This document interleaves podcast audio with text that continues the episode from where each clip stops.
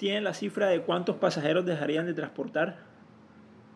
Eh, es un poco difícil de calcularlo porque eh, el, digamos, la característica del mercado colombiano es lo que nosotros llamamos el late booking market, es decir, las personas reservan su, su vuelo muy cerca de la fecha de viaje.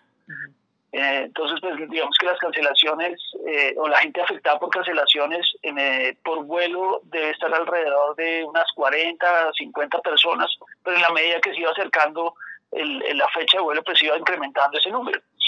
Yo, yo lo que le puedo decir es que nosotros estamos transportando alrededor un promedio entre 140 y 150 personas por vuelo. Eh, entonces usted hace un promedio de, de, las, de las rutas, nosotros estamos haciendo cuatro rutas, era un promedio cercano a las 600 personas semanales. Eh, entonces, pues cuando usted eh, habla de eso, de, esos números, estamos hablando de 2.400 por mes, que multiplicado por dos estamos hablando de alrededor de 5.000 personas afectadas en, en, estos, en este periodo de, de suspensión de vuelo. Ok, perfecto. Señor Juan Manuel, y pues, ¿qué medidas van a tomar en materia de, pues, de reembolsos? Entiendo que son pocas las personas que, pues, que, que aparten o, compran con tiempo, pero ¿qué, se les da? Pues ahí hay varias alternativas. La primera era que las personas que estuvieran cercanas a, la, a, las fechas últimas de vuelo, o sea, estamos hablando del 17 y del 14 de febrero, que serían los últimos dos vuelos, el del 14 de Montreal, 17 de Toronto. Eh, esas personas podrían cambiar o anticipar su, su regreso eh, sin ningún costo. Eh, o pueden eh, reservar en los, los vuelos del primero y del 2 de mayo sin ningún costo, o, o, vuelos posteriores, no les no, no tiene ningún costo el cambio.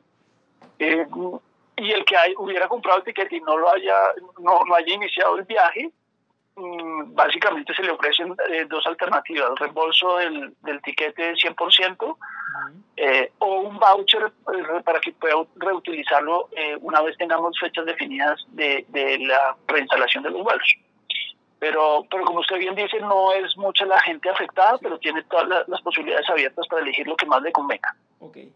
Señor ya lo último sería si me puede dar más o menos cifras de lo que fue la operación en 2020 digamos que cuántos pasajeros, cuánto fue la caída de pasajeros y pues con este cierre en total de la empresa, qué proyecciones, de pronto yo sé que es muy pronto para sacar proyecciones, pero ¿cómo cerrarían el año?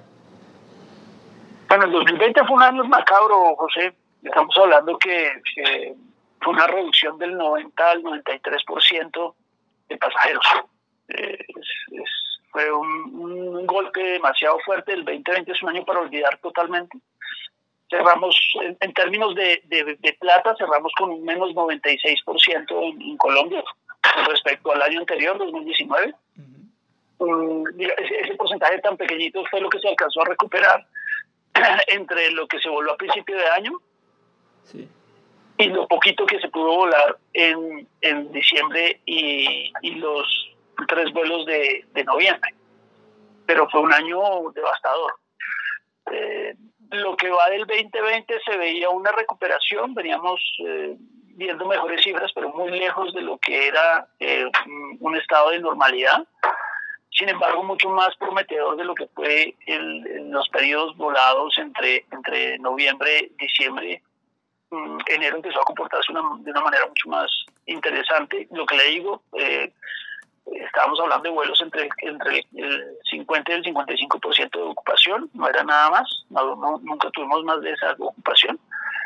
Eh, lo que nos ayudó fue eh, eh, mucho fue la carga. La carga en Colombia sí se aumentó y fue lo que hizo posible compensar la falta de pasajeros porque teníamos carga suficiente para, para poder operar y que la rentabilidad no se fuera.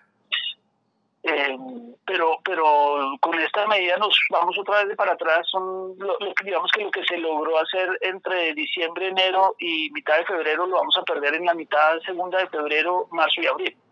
Eh, entonces vamos a arrancar básicamente en mayo desde ceros otra vez